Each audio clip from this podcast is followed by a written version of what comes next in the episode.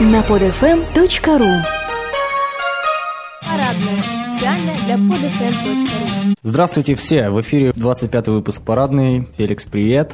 Здравствуйте, дорогие друзья, здравствуйте, Вячеслав. Как было уже отмечено, да, действительно, 25-й выпуск парадный, то есть, можно сказать, четвертак. Сегодня мы будем говорить о политических событиях, как всегда, но коснемся и, безусловно, вопросов культуры, потому что наш подкаст, он все-таки околокультурный, так скажем, околополитический, но, безусловно, молодежный. Будет стильно и модно. Состоялся визит Дэвида Кэмерона, премьер-министра Великобритании, в нашу с вами страну, дорогие друзья. Давненько этого не случалось. Э, шесть лет прошло с тех пор, как мы практически разорвали дипломатические отношения с Великобританией. Ну, и я, наверное, вкратце напомню, почему это произошло. В Лондоне был убит, причем очень кинематографично, Александр Литвиненко. Был отравлен полонием, и очень многие жители Британии стали считать, что э, все русские, которые прибывают на этот остров, либо ФСБшники, либо бандиты. Либо едут с полонием. Да, либо едут с полонием. Я не знаю, далеки ли они от правды. Я, как говорится, в Лондоне не бывал. Так или иначе, у британцев есть, наверное, определенное основание так думать. Александр Литвиненко, что это за человек? Достаточно удивительная личность. Тут мы должны уже обратиться к истории 90-х годов, когда в политической жизни нашей страны заметную роль играл Борис Березовский. Его сравнивали с профессором Мориарти. Александр Литвиненко также известен книгой «ФСБ взрывает Россию». Есть даже такой фильм «ФСБ взрывает Россию». Там как раз про 99-й год, вот эту вот смену вех, прыжок из 90-х в 2000-е годы, приход. Владимира Владимировича Путина к власти, взрывы домов, epic fail, который случился в Рязани. Это интересная такая история, когда жители обычного рязанского дома поняли, что в подвале происходит что-то неладное, подняли хай, разумеется, а потом выяснилось, что ночью их могли просто поднять на воздух. К чертовой матери. Люди, в общем, не без оснований переживали за свою жизнь. Устроили бучу после этого, была даже передача по НТВ, части из которой были как раз вот в этом вот фильме «ФСБ взрывает Россию», и там достаточно интересный момент с взрывчатым веществом, которое вроде как оказалось потом сахарным песком на экспертизе. Потом выяснилось, что на самом деле это были учения ФСБ. В общем, достаточно темная такая история, которую замяли, и почему-то сейчас о ней мало кто вспоминает.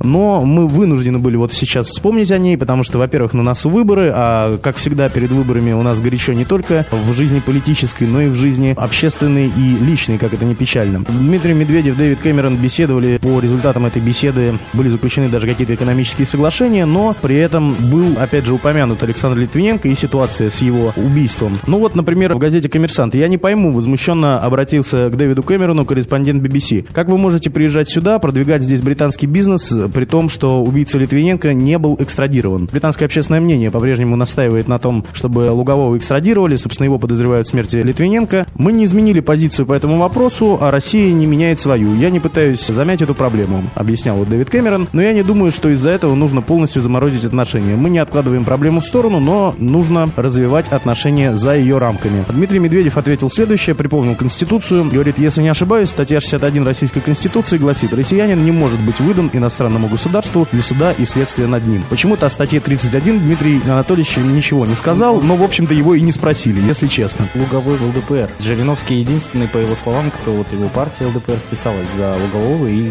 грубо говоря, отстаивает его права. На самом деле, когда тебя обвиняют в том, что ты человека полонием отравил и устроил, можно сказать, международный скандал... Иди в ЛДПР. Мы за бедных, мы за русских. Видите, Вячеслав подвергся влиянию Владимира Вольфовича Жириновского. Возможно, они созваниваются, и Владимир Вольфович как-то влияет на сознание Вячеслава. То есть, Слава, ты будешь голосовать за ЛДПР на ближайших выборах? А я, кстати, еще не определился. Мне кажется, что ты как раз тот человек, который может голосовать за правое дело тоже думаю, что да, за правое дело, но я пока с Прохоровым, грубо говоря, не ознакомился с его деятельностью. Ну, то есть я видел сайты, видел рекламу достаточно. Михаил Прохоров, вы если вот слушаете передачу, вы Славику позвоните, пожалуйста, потому что он только с э, Жириновским общается, и как-то, может быть, вы вмешаетесь в этот процесс, нужна борьба за избирателей. Пишите номер. Да, просто скоро выборы, и 14-15 э, числа, кстати, сентября, если уж э, мы заговорили о выборах и о правом деле, съезд партии «Правое дело» будет проходить, проходит. Забавная ситуация с Евгением Ройзманом, руководителем Фонда города без наркотиков из э, Екатеринбурга, потому что Кремль, в общем, не хочет, чтобы в правом деле этот э, человек присутствовал. Давит на Михаила Прохорова, а Прохоров, в свою очередь, сказал, что я, мол, своих не сдаю. Я не имею в виду под своими людей с криминальным прошлым. Не собирается, так сказать, сдавать Ройзмана. Комментарий от э, политолога Виталия Иванова. Михаил Прохоров, который включил в федеральный список правого дела Евгения Ройзмана, совершил ошибку. Но еще большей ошибкой является обвинение в адрес Кремля, который всегда препятствовал проникновению людей с криминальным прошлым в органы органы законодательной власти. Но да, я, бы поспорил со стариком Ивановым, честно говоря, по этому поводу, но что ж, это его мнение, а у нас свое. В параллельной России живет.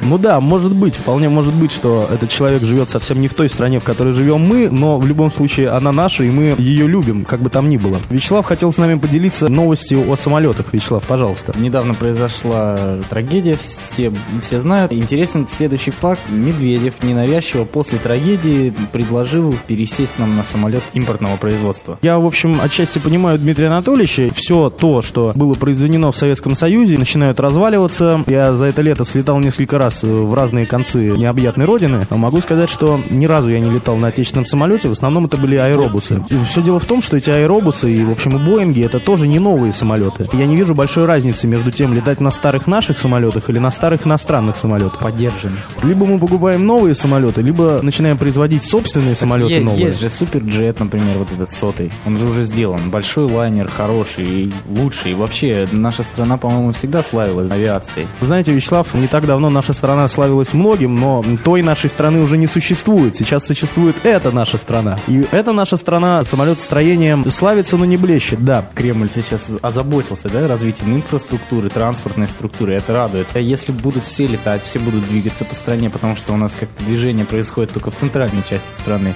а дальше тяжеловато. В Питер из Магадана. Проще через Москву. Или через Китай вообще добираться, это будет дешевле. То есть это идиотизм.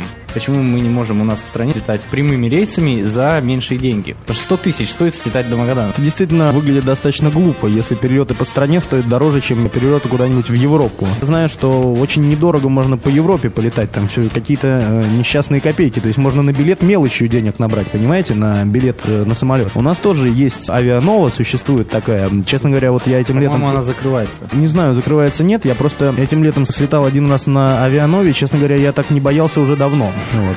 Не то чтобы я боялся летать когда-нибудь, нет, но просто было действительно страшно. Парень какие-то такие чудеса на виражах устраивал и так садился, в общем, как будто бы, я не знаю, как будто, бы, он- как будто бы он там дрова, я не знаю, в своем самолете меня транспортировал. Я как-то летел над страной и смотрю, выходит в салон стюардесса и начинает прокладывать между дверью и салоном, да, сережем какие-то тряпочки, ну, чтобы, видимо, разгерметизации не было или что. И такая говорит, все нормально, ребята. И такой визг по салону, ну, как бы там нормально было. И немножко культуре. Да, друзья, для вас есть небольшой сюрприз. Видите, как мы вас любим. В сегодняшнем выпуске мы разыграем два билета на спектакль «Психоз 448». Вот такое вот название у спектакля. Спектакль театра «Морф» 18 сентября в 19.00 в театре «Открытая сцена» на улице Народной, дом 1. Этот спектакль будет представлен. И у вас есть неплохая возможность выиграть билеты на этот спектакль. Ну, наверное, для начала немножечко о самом спектакле. Создан Название экстравагантное. Содержание тоже, я хочу сказать. Создан по одноименному произведению некой британской писательницы Сары Кейн. И пьеса, как пишут вот в пресс-релизе, во всяком случае, отражение переживаний исчезающей души. Героиня человек с расколотым сознанием. Я думаю, для всех нас это достаточно актуально, особенно учитывая время, в котором стоим, так скажем. А Режиссер этого спектакля Сергей Хомченков задействовал шесть актеров в этой постановке, хотя раньше как э, моноспектакль в основном э, ставили вот этот «Психоз 448». Поговаривают, будто достаточно скандальное зрелище, интересное. Опять же, из пресс-релиза 100 таблеток лофипромина, 45 таблеток запеклона и 25 таблеток тазипама. Что за рецепт такой магический? Это приняла, видимо, героиня пьесы, а потом происходит некое действие. И вот, собственно говоря, театр Морф это действие вам представляет. Повторюсь, «Психоз 448» называется постановка. В театре «Открытая сцена» на улице Народный, дом 1 в 19 часов 18 сентября все это будет происходить. Ну и чтобы получить два билета, нужно ответить на один простой вопрос, что означают цифры 448 в названии. И, пожалуйста, всеми вашими идеями делитесь на нашей странице ВКонтакте, в нашем паблике. Просто, пожалуйста, на стеночке напишите, что, э, на ваш взгляд, означает 448. Первый правильно ответивший получит ценные указания, как и где получить два билета, и наслаждайтесь зрелищем. То есть можете с собой даже кого-нибудь взять, друга, маму или, может быть, э, девушку, если, конечно, она у вас есть. Вот такие дела. На этой радостной ноте мы э, наш выпуск сегодня завершаем. И Вячеслав Суханов по уже давным-давно сложившейся традиции расскажет сейчас о той музыке, которую мы будем слушать. Да, и как всегда, я дарю нам всем немножечко тепла, музыки. И сегодня звучит парадный коллектив Pony Rush. У них состав половинчатый. Половина живет в Финляндии, половина в Санкт-Петербурге. И, в общем, продукт достаточно интересный. Песенка «Say Ho». Отлично, друзья, послушаем музыку. До свидания. С вами были Вячеслав Суханов и Феликс Сигнет. Рады, что вы нас слушаете, рады, что мы вам не безразличны, и вы нам тоже не безразличны, поверьте. До свидания. До свидания, до скорых встреч.